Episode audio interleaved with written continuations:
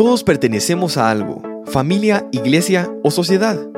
Pero quien dicta qué hacer o cómo hacerlo en medio de estos grupos es algo que trasciende. El Evangelio. A través de él podremos vivir extendiendo nuestra mano al necesitado, escuchando al cargado y abrazando al vulnerable. Y de eso hablamos aquí, en conversaciones cotidianas que apuntan a la esperanza eterna. Bienvenidos a otra edición de Religión Pura el podcast de Alianza Cristiana para los Huérfanos. Bienvenidos a Religión Pura una vez más. Hoy estamos David McCormick y su servidora Aisha de López para continuar una conversación que la verdad nos causaba mucha curiosidad. Nosotros, nosotros necesitábamos informarnos mucho acerca de el programa de búsqueda de orígenes que el Consejo Nacional de Adopciones de Guatemala, que es el agente rector de adopciones y otras gestiones en Guatemala eh, está promoviendo, ¿verdad? La semana pasada tuvimos al licenciado Rafael Campos con nosotros y nos contó em, en qué consiste el programa, cómo pueden acceder y todo. Y hoy David y yo quisiéramos hablar un poquito más acerca de la importancia de permitir y alentar a nuestros hijos incluso a, a procesar su historia de origen. No todo el mundo aunque me atrevo a decir que la grandísima mayoría sí necesita explorar sus orígenes con más necesidad, em, pero igual todo el mundo necesita sanar porque hubo ruptura. Eh, y me encantó el término que él usó, identidad interrumpida. Interrumpida. Porque es muy clara la figura de iniciarse en un lugar de origen, ¿verdad? Y se supone, imagínate una plantita, ¿verdad?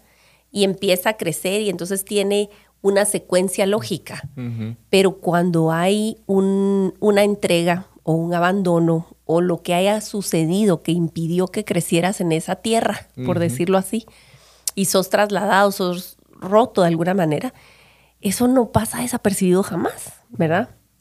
Y recientemente en, en el grupo de apoyo que se llama Corazones Fértiles, que estamos en línea cada mes, eh, que por cierto, si quieren unirse, si ustedes son familias por adopción o de acogimiento, nos pueden escribir a nuestro Instagram. Entonces les mandamos el enlace y eh, cada mes procuramos estar reuniéndonos para hablar temas pertinentes a nuestras familias, los retos, las alegrías, etcétera, etcétera. Y recientemente, em, Sara Ruano y yo hemos estado moderando eh, temas acerca de alentar a nuestros hijos y a procesar junto a ellos el tema de su origen, ¿verdad? Eh, ¿Cómodo es? Para nada, no es cómodo. Pero esta es la realidad. Cuando nosotros hemos adoptado o hemos decidido acoger, sobre todo adopción, porque estamos armando nuestra familia y quisiéramos, ¿verdad? Un tipo de historia que se desarrollara, em, sí o sí estamos entrando a una historia complicada. ¿Verdad? Entonces, pretender que porque yo ya llegué a la familia, ya llegué a la historia de un hijo, de un niño, borra el dolor del pasado, es ser muy ingenuo y, no va a servir de mm. mucho a largo plazo. Entonces, de eso vamos a hablar un poquito hoy, más desde un enfoque más espiritual, em, quizás psicológico. Eh, de cómo las familias adoptivas y de acogimiento pueden ser un lugar de refugio para procesar las historias difíciles de origen. Cada vez que hay ruptura es difícil. Entonces, eh, ser un lugar para lamento, dar lugar a esta verdad y a que el niño hable. Entonces, eh, David, vos como, como psicólogo eh, tenés a tu alcance en tu archivo mental algunas historias em, y sabes cuáles son los temores de las mm. familias adoptivas, ¿verdad? Más frecuentemente, ¿qué es lo que temen de saber mm. o de tocar el tema del origen? Yo creo que principalmente, de verdad, por lo que he visto, lo que considero, es que las familias, familias realmente temen el bienestar del chico. Mm. O sea, yo creo que es muy común, ¿verdad? A veces lo decimos como, no, es que son egoístas, que... pero yo creo que quieren realmente proteger al niño. Entonces, si ven como, ven que esa calle es muy peligrosa para caminar, mejor evitemos esa calle, ¿verdad? Lo que pasa es que en este, en este proceso que es único en cuanto a la adopción, ¿verdad? Porque no es de que yo no estuve ahí como padre en ese tiempo. No puedo recordar yo de mis propios archivos mentales, sino yo tengo que eh, también armar una historia que yo no estuve presente, ¿verdad? Cuando, cuando, se trata de la adopción, que los padres no estuvieron presentes. Eh, porque aunque fue una entrega inmediata al momento de nacer, esa mamá que dio a luz tiene una historia que yo no conozco, tiene, tuvo sentimientos que no sabía, no sé cómo era, un montón de contexto, o sea, mucho contexto que desconozco. Entonces, eh, yo creo que tenemos que tener muchísimo cuidado a no etiquetar tampoco a los padres, decir que todo es egoísta. Yo creo que muchas veces sí quieren proteger a los niños. Ahora bien, muchas veces con el afán de proteger, causamos más daño y eso se ve cuánto en esta, o sea, en este mundo, en este momento, que los padres queriendo proteger a los niños causan daño, ¿verdad? Porque sobreprotegen, donde los, los niños necesitan Em, expandir sus alas y crecer, independizarse. Y si los padres están sobre ellos, no logran hacer ese proceso normal, entonces no logran crecer. Entonces es muy específico con el tema de adopción, ¿verdad? Porque como decía en el episodio anterior, es de ver fuera de tu propia caja de herramientas, es de ver a otros me tienen que auxiliar en eso, yo no puedo solo. entonces, eh, eso, y creo que también sí estamos hablando de adopción, pero yo sé cosas de, yo estoy pensando, eh, nosotros, eh, cuando mis hijas biológicas eran, tenían dos años, pasamos un tiempo difícil con mi esposa. Estoy también pensando que, esa es parte de su historia, ¿verdad? Entonces también con hijos biológicos, a veces también queremos um, agarrar las piezas fáciles y bonitas y decir, miren, tu infancia sí fue alegre porque mira, pasó esto y, en este álbum de fotos que tomamos cuando fuimos de vacaciones, aquí está esto.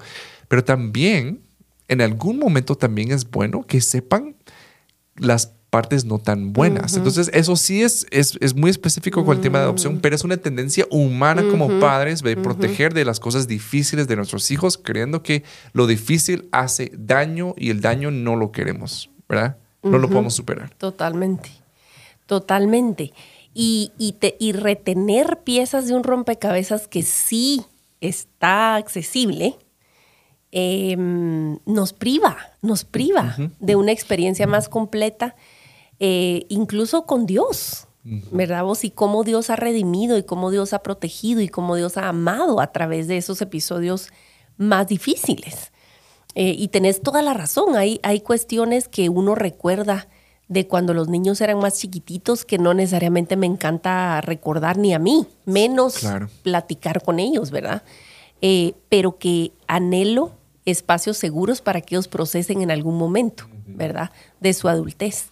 Em, yo creo que mucho de lo que pasa en las familias eh, y precisamente adoptivas es que no se toca el tema quizás no, la mayoría de familias adoptivas no creo que sea de las que habla mal de la familia de origen o, sataniza o ellos dicen yo soy mejor que la familia. No creo que sea el caso de la mayoría, pero sí lo que abunda es silencio. Mm. Entonces asumimos, yo veo una tendencia así como de eh, medio romantizar el tema de ya llegaste a la familia, entonces ya podemos ser felices y ahora tu vida cambió. Entonces de aquí en adelante todo bien. Y asumimos que porque llenamos al niño de, experiencias lindas, de, de, un cuidado óptimo, de una buena educación, de, de, ropa, ¿me entendés? Y de cosas, que todo eso es bueno y necesario para cualquier criatura. Tienen una buena rutina, etcétera, etcétera. Y le pones atención y hay conexión y todo esto, que eso borra mm. lo doloroso que sí pasó. Y la realidad es que sí hay un elemento redentor en la adopción, definitivamente, pero no podemos asumir que nuestras buenas movidas en la actualidad mm. invalidan o, borran por completo el dolor que sí hay.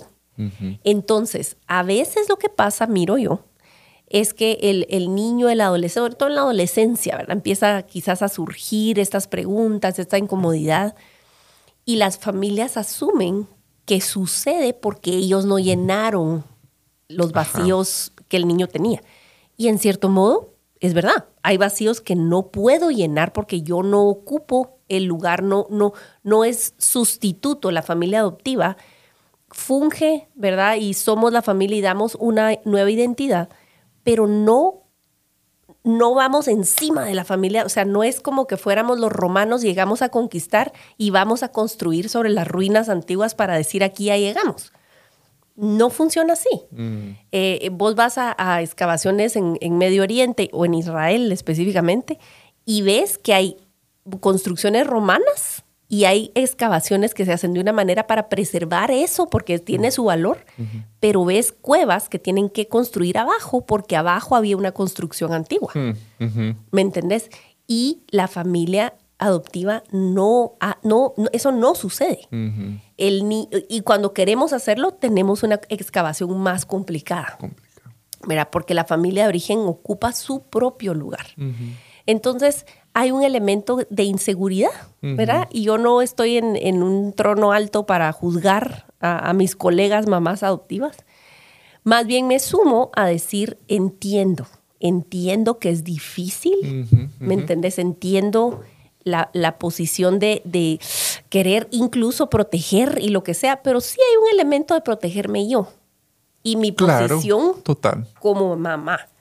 Eh, pero es, eh, ayuda mucho, aclara mucho saber que no es personal, que mis, que mis hijos por adopción quieren saber de su origen porque Dios así nos programó. Mm, Dios así nos hizo para pertenecer y para no desarraigarte fácil. O sea, no somos cosa desechable, ¿verdad? Sino, sino regresando al tema de, de- de toda la figura de agricultura, somos árboles diseñados para raíces profundas, no para estar siendo movidos a cada rato. Entonces, eh, eh, saber eh, cómo fuimos construidos y esta necesidad creo que nos libera y nos posibilita para nosotros acompañar a nuestros hijos en esa búsqueda, Mm. ¿verdad? Totalmente. Y, y, eh, eh, cuando decimos la búsqueda, tampoco realmente si ustedes ven, ay, bueno, eso es para los que nos ven en YouTube, si ven el- estos, estas piezas que están aquí atrás, hay muchas piezas que forman, bueno, es algo abstracto, ¿verdad? Pero son muchas piezas que se van armando que son, digamos, en la historia de una vida, detalles, nombres, fotos, em, información, eh, datos de la relación en sí, ¿verdad? Si vamos armando la historia es compleja, hay multas, eh, múltiples capas y facetas. Entonces, em, tenemos que también entender de que toda la historia arma, todos los detalles arma la historia. Y estaba pensando em, cuando mencionaste algo de la genealogía de Jesús, y no he leído el artículo, que, que tal vez sería bueno que lo compartiéramos. Em, tal vez no completo, pero podemos eh, por lo menos citarlo. Pero estaba pensando en Raab. Y no sé si este artículo habla de Raab específicamente. Pero eh, qué curioso de que intencionalmente ellos dejan de que ella era prostituta. Desde que cuando llegó Josué y Caleb a su casa, que dicen que era la casa de la prostituta. Entonces, pensando también en los orígenes, en las, las las historias de orígenes, yo conozco casos reales en donde la mamá biológica era o es prostituta, donde los niños nacieron por incesto, donde hay una historia o algo, un detalle, una pieza de esa historia vergonzosa. Pero también cuando nosotros nos convertimos en jueces y decidimos esta parte, esta pieza es demasiado vergonzosa. No, Rab, tal vez eh, solo quitemos eso, pero- porque las otras mujeres no tienen ese, no tienen su profesión ahí o su, su carrera, ¿verdad? Entonces mejor quitemos eso. Nosotros también estamos eliminando o, o pretendiendo eliminar una parte de la historia que también puede, tiene el potencial de, de- de magnificar la gracia de Dios. Entonces de- debemos tener muchísimo cuidado cuando una parte, una de- un detalle, un dato, una foto nos incomoda a nosotros y decidimos esto es demasiado para el niño. Porque sí, es muy duro saber que tu mamá fue prostituta, pero una de las mamás de Jesús era prostituta. Y la Biblia no decidió, ay no, mejor no, porque qué pena, ¿verdad? ¿Qué va, qué va a creer la gente? Que el Mesías viene. ¿Verdad? Entonces también con nuestras propias historias tenemos que verla de esa forma que Dios no es, no es impotente, Él no, él no es así limitado por la vergüenza que nosotros sentimos. Aquí tengo justo eh, eh, el artículo, es de Coalición por el Evangelio, y el título del artículo es Por mujeres para mujeres, la genealogía de Jesús en Mateo. La escribió originalmente en inglés Alison Todd. Y ya perdí el pedacito que quería leer, pero ahorita se los voy a buscar. Dice aquí, la genealogía de Jesús debería ser un lugar de corrección para todos los que creen o están tentados a creer que las mujeres deben sentarse al margen de la obra redentora de Dios. Era el plan de Dios desde el principio que las mujeres fueran piezas clave en su árbol geneal- genealógico. No tenía miedo de cómo sus desordenadas historias afectarían la suya. Más bien, Dios hizo su promesa de levantar a un Salvador del linaje de Abraham y David. Él usó a estas mujeres para contribuir al cumplimiento de su promesa.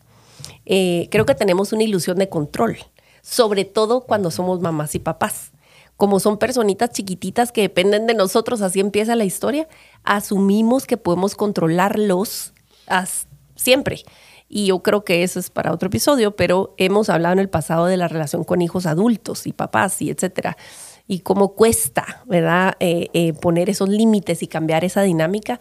Pero fíjate que cómo es eh, que se refuerza, miro yo que se subraya muy fuertemente en estos casos, porque tenemos la tendencia de controlar qué revelamos y qué no revelamos para impedir que haya daño, ¿verdad? O para impedir que haya dolor, cuando eh, en realidad lo único que sana es la verdad.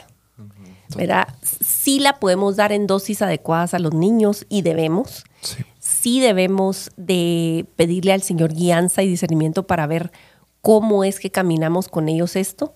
Eh, pero algo tan sencillo como, como sacar el tema tú, naturalmente. Para el Día de la Madre, les puedo asegurar que si sus niños saben de su adopción y ya tienen uso de razón y, comprenden el asunto del Día de la Madre, para muchos es un día difícil. Y no te lo van a decir porque te quieren proteger, porque es tu día y tú estás ilusionada y eh, los niños encima de que tienen sus propios dilemas te quieren proteger a ti. Entonces les ponemos una carga un poco más pesada. Eh, yo he sido intencional en mencionar las mamás biológicas de mis hijas en los días de la madre. Y en mi oración, Mm. de- en algún momento del día doy gracias a Dios por ellas, ¿verdad? Eh, ¿Por qué? Aunque, aunque sea en ese gesto, quiero que ellas sepan que yo también estoy pensando en ellas y que hay lugar para lamentar lo que no hubo. Al mismo tiempo que hay gratitud, vamos a celebrar el día. Sí, está bien, vamos a hacerlo del colegio, vamos a hacerlo de la tarjeta, vamos a comer rico ese día, qué sé yo qué. Y qué alegría ser tu mamá. Pero al mismo tiempo, lamento que tú no estás con tu, con tu, con tu mamá. Eh, yo eh, conté recientemente en el grupo de apoyo que recuerdo en una ocasión tenía yo a Ana Isabel chiquitita, mi primera hija, y tendría unos cuatro o cinco meses y entonces empezó a quejarse de hambre. Entonces, pues me fui a una esquina para darle de mamar y me, y me, y me fui a la esquina y entonces había una familia que estaba haciendo acogimiento temporal, tenía dos niñas. Y una de las niñas se me acercó, pero así intrigadísima, y me dijo, ¿ella es tu bebé? Sí, le dije, ¿y qué estás haciendo? Le estoy dando de mamar. ¿Y tú te la vas a quedar? Me dijo. Y yo, sí, mi amor es mía para siempre, sí, yo la voy a cuidar. ¡Hala, qué lindo! Cuando yo sea grande, yo voy a hacer así. Y yo voy a hacer eso que tú estás haciendo. Y me hizo con su manita así como quien dice darle de mamar, ¿verdad? vos? Eh, eh, y digo, imagínate vos, a mí me, me conmueve mucho esa, esa pequeña interacción, eh, porque en su mente la categoría no existía Ajá. de esa permanencia. Wow. Y es una tragedia. Entonces, cuando nuestros hijos expresen extrañeza, enojo, dolor, todos los sentimientos que acompañan una historia de adopción, nuestro lugar, aunque sea incómodo, es dar espacio para eso y validarlo y decir, ¿sabes qué? Tienes razón. Es si, si, si Dios me a mí me da la bendición de verte convertirte en madre o en padre, yo quiero ayudarte a que tú críes a tus hijos, mi amor, porque ese es, la- ese es el diseño de Dios. Lamento esa separación de la manera que Dios te lo otorgue decir aún torpemente. Porque los niños necesitan saber que no están locos por no querer. ¿Me entendés? Porque por un lado, eh, digamos, y, y lo dije eh, esa noche en Corazones Fértiles, por un lado tenés una, una, una cultura de iglesia que dice, ay, y haces el baby shower y bendicen al bebé en el vientre y le cantan y le profetizan y le dicen en- y háblele al bebé y póngale Mozart cuando estás embarazada. Pero por el otro lado, tenés la misma gente que dice, ay hombre, nunca le diga de la adopción ni se va a enterar. Ni, ni, no va, eso no importa, no tiene impacto. Espérate, estamos teniendo un doble estándar porque sí importa, aun si tu hijo, por opción, llegó de horas de nacido, Sí, hay una historia. hay una historia y hay una ruptura que no debió ser. Entonces, validar eso es tan importante, por difícil que sea. Y yo les estoy hablando de esto desde un capítulo en mi vida en la cual hay una, hay una paz, ¿verdad? Eh, es decir, eh, estamos en un periodo cómodo como familia en el sentido de ya, ya estamos en otro ritmo, tenemos ya casi 10 años como familia adoptiva. Eh, entonces estamos en otra etapa en la relación con mis hijas, pero en un futuro cercano no sé cómo va a cambiar Claro. el conocimiento que, que vayamos a tener y yo sé que eh, puede traer muchas complicaciones emocionales, ¿verdad? Vos no sé qué vamos a saber de las familias que están detrás, ¿verdad? Los árboles genealógicos de mis hijas. Entonces yo no se los digo como una, como una superioridad, como una superioridad moral, ¿verdad? Vos, de que, pero quiero creerle al Señor que la verdad siempre sana. Mm, totalmente, totalmente. Sí, y, y- y- y también lo que estás diciendo con este árbol genealógico que no vemos. También para ellas o para cualquier niño, tenemos que entender, aunque esa persona no está y nunca estuvo, el niño tiene una relación, ellos con, con esa persona. ¿Sí? No una interrelación quizá, porque no hay una interacción, pero hay una relación en mi corazón, una forma de ver a esa persona, cómo me siento, cuáles son las piezas que yo, yo relaciono cuando pienso en esa persona. Hay, una, o sea, hay un mapa mental que existe en mi cerebro sobre esa persona, hay una relación hacia esa persona. Y yo pienso que eh, en este caso que nos- yo tenía una tía creciendo que esa tía era la más alegre, que cuando mis papás iban de viaje, ella llegaba y llegaba con papalinas, con películas, películas que normalmente no podríamos ver y era así alegrísimo. Eh, recuerdo que nosotros hacíamos, eh, cuando hubo como una discusión, hacíamos corte y era la jueza. Y nosotros teníamos que defender nuestros casos. Y yo siempre per- perdía porque yo me ponía a llorar. Yo era el más chiquito. Y mi hermana tan compuesta, ella exponía su caso y, y mi, mi tía como que juzgaba. Era alegrísimo, de verdad. Hasta pelearse era ley. Sí. Y nos cuidaba y teníamos esta relación con ellas al punto que cuando yo me casé, el día de mi boda, ella estuvo presente, que de hecho fue la última vez que la vi. Y, y yo la agradecí tanto a ella. Digo, para mí fuiste como una segunda mamá. Y después fui con mi mamá y dijo, ay, perdón, si te ofendió eso. Digo, no, es que es la verdad. Ella ha sido como una segunda mamá para ti. Em, entonces crecimos, ¿verdad? Y ya nacieron mis, mis nenas y teníamos la intención de ir a ver. Y, pero en eso, ah, meses después de que nacieron mis hijas, em, ella falleció. Ella, eh, y lo que nosotros no sabíamos, por esto cuento esta, cuento esta historia. Yo tenía una relación con ella, incluso después de que ella fallece. Nosotros, yo no pude, pude ir ni siquiera al entierro ni nada. Fue- entonces fue también como una pérdida ambigua para mí, que tuve que resolver en terapia después, em, que me llegué a entender todo esto. Nosotros nos enteramos después de que ella luchaba con el alcoholismo todo este tiempo a escondidas. Ya, había- o sea, ya, ya cuando ya no vivía, encontraron las botellas, encontraron diferentes pistas, armaron la escena que ella realmente luchaba todos esos años con alcoholismo y lo escondía perfectamente, incluso de su esposo. ¿Verdad? Porque se logró casar eh, después. Eh, y yo estaba pensando en ella, en parte de mi, mi proceso terapéutico eh, referente a la pérdida que tenía con mi tía, era que yo le tenía que escribir una carta. Y escribí esa carta y de verdad yo no recuerdo una vez que lloré tanto, fija. Bueno, sí, varias veces que he llorado tanto, pero esa fue una vez que lloré muchísimo. Cuando escribí esa carta y yo puse que ya teniendo más piezas para armar, que sabía que era alcohólica. Y yo le puse, mira, me da tanta tristeza que nunca nos tuviste la confianza de decir la verdad. Y de hecho tú moriste sola porque no nos permitiste ser parte de tu historia tal como era. Y yo como hubiera querido, ahora la pérdida es mía que tú no conociste a mis hijas, una persona tan importante para mí, ahora eres una foto que tengo que enseñar, no una persona que puedo presentar. Y, y, hablaba de todo esto eh, y lo escribí en la carta y era un proceso realmente tan duro para mí, porque yo no tenía toda la información. Y yo vivía muchos años porque mi tía tal vez hace ciertas cosas y no entendía su lucha. Cuando nosotros no tenemos la información, tenemos cierto tipo de relación con ellos. Y aunque esa persona ya no existe, nosotros podemos cambiar nuestra relación con ellos. Mm. Nosotros no podemos completar la escena. Y digo todo esto porque si tú como padre estás reteniendo información de tus hijos, ellos no van a poder tener la capacidad completa de sanar esa relación que ellos siguen teniendo con la persona que ya no está. Hmm. Por más fea que sea eh, eh, la cosa, por más feo que sea el dato, hmm.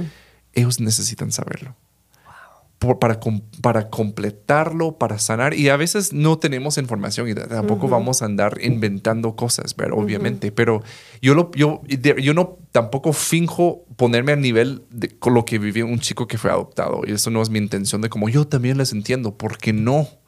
Pero en ese sentido, de verdad que es libertador poder pasar un proceso con nueva información, porque Dios puede redimir, su poder de redimir nunca se reduce a mi, mi, poder de creer, ¿verdad? Entonces, este, es muy importante que, que, hablemos con la verdad y, y, también para los chicos que han sido adoptados, si tú obtienes acceso a toda la información, tienes que estar consciente que no va a ser eh, como una revelación que se quita una cortina, se, corre una cortina y ya está tu nueva realidad. Va a ser un proceso, un proceso de integrar las nuevas piezas a tu historia. Y, necesitas compañía, necesitas ser acompañado. Si tú eres padre de adopción, tus hijos van a necesitar atención profesional para caminar ese proceso existe ayuda que tú no puedes darles, existen herramientas que tú no conoces. Ellos van a necesitar armar esa historia de una forma eh, con ayuda especial. ¿Verdad? Y eso no nos debe asustar ni entristecer, más bien alegrar que sí hay respuestas y Dios nos ha dado cosas para redimir, para sanar. Sí, em, de verdad yo oyéndote, Digo, gracias por compartir, David, esa parte de, tu historia y de, lo que Dios ha permitido sanar en vos. Em, y escuchando te digo, cómo hay porción de gracia para cada paso en las etapas de los niños. Mm. Porque obviamente un niño de seis años no va a necesitar saber todos los detalles como un muchacho de 20 o de 18. Eh, em, y cómo exige de nosotros caminar en la verdad, siempre va a exigir de nosotros vivir en fe. Porque caminar en la verdad, verdad no es fácil. Eh, es un reto a nuestra intuición, nuestra intuición humana, nuestra inclinación natural va a ser de quedarnos en el lado cómodo, ¿verdad? Pero cuando el Señor te dice hay que vivir en la verdad y, tu hijo y tú estás diciendo, o sea, para sanar necesitas conocer toda la, historia, estamos confiando que el Señor va a acudir, va a encontrarte en ese punto, va a encontrar a tu hijo en ese punto y va a haber gracia suficiente. Porque la historia puede no resolverse, sino complicarse. Totalmente. Eh, eh, ¿Me entendés? Historias de, de, jóvenes adultos que encontraron a su mamá biológica y la mamá biológica sigue viviendo en una situación precaria, en ciclos de violencia y escasez, y tiene otro montón de, de, niños, y este hijo que fue adoptado tiene otra situación, y entonces la familia biológica se vuelve esta rama, digamos, cargosa para la familia de este muchacho, ¿verdad? Alguien, nos, alguien me escribió el otro día en Instagram, me dije, qué interesante el ángulo eh, de alguien que se casó con un muchacho graduado del programa, graduado de, del sistema de protección. Me dice, mi esposo creció en un sistema de protección mm. y encontró a su mamá biológica y mm. esto se está complicando. Seguro. Y ella se casó con este asunto, ¿me entendés? Entonces me dice, él es noble y él ha perdonado, a mí me está costando. Wow, yo dije, qué tremenda perspectiva, porque cuando hablamos de temas de niñez vulnerable y de, y de, y de adopción y acogimiento, eh, pensamos bebés chiquitos y ay, los temas de desarrollo y no sé qué, pero a ti. Tiene ramificaciones para toda la vida. Entonces yo le dije a ella, mira, conviene que tú tengas acompañamiento profesional porque esto no es una cuestión fácil. Mm. Es muy complicado y tú llegaste a la historia en un punto en el que él ha tenido una vida para procesar estos dolores, estas pérdidas, pero tú estás apenas, ¿me entendés? Conociendo. Y esto solo es una parte Mm. de lo que estamos diciendo de buscar los orígenes. Entonces, hay tanto que hablar en realidad. Sí. Pero eh, les animamos a, a quedarse con nosotros. Vamos a seguir con, eh, con temas que tienen que ver con, con todo esto y de verdad no nos alcanza el tiempo y les agradecemos su comunicación. Y eh, síganos en redes, déjennos un review en Spotify, en Apple, donde ustedes oigan el podcast, siempre nos sirve. Gracias a los casi 6 mil suscriptores en Spotify. Eso es, eso es algo. Pensábamos que solo mi mamá nos oía. Sí, pero es. Mirna más. nos ha dado la verdad. Sí. Y Ya, la verdad ¿verdad? que nosotros, no sé, nosotros no vemos. No vemos números, nosotros venimos y disfrutamos conversar y estamos esperando en el Señor que esto les sirva. Y no, y la verdad es que bromeamos mucho al respecto, pero sobre todo últimamente que Dios nos ha permitido viajar y encontramos a ustedes Sí, en los países y nos abrazan y nos dicen y se ríen con nosotros y lloran con nosotros y de repente nos traen regalitos de sus países. Es tan lindo, de Ah, verdad, sí, saber que demasiado. llegamos. Este, entonces me dicen, tú, tú, nos- tú no me conoces, pero yo a ti sí. Ustedes no nos conocen, pero Ajá. nosotros sentimos que son nuestros amigos. Entonces, ah, Qué lindos. gracias. Ajá, es lindo. Entonces, un, un abrazo, un saludo desde la cabina de Religión Pura y hasta la próxima vez. La religión pura y sin mancha delante de nuestro Dios y Padre es esta. Visitar a los huérfanos y a las viudas en sus aflicciones y guardarse sin mancha del mundo. Gracias por acompañarnos en otro episodio de Religión Pura. Síguenos en nuestras redes como Alianza Cristiana para los Huérfanos.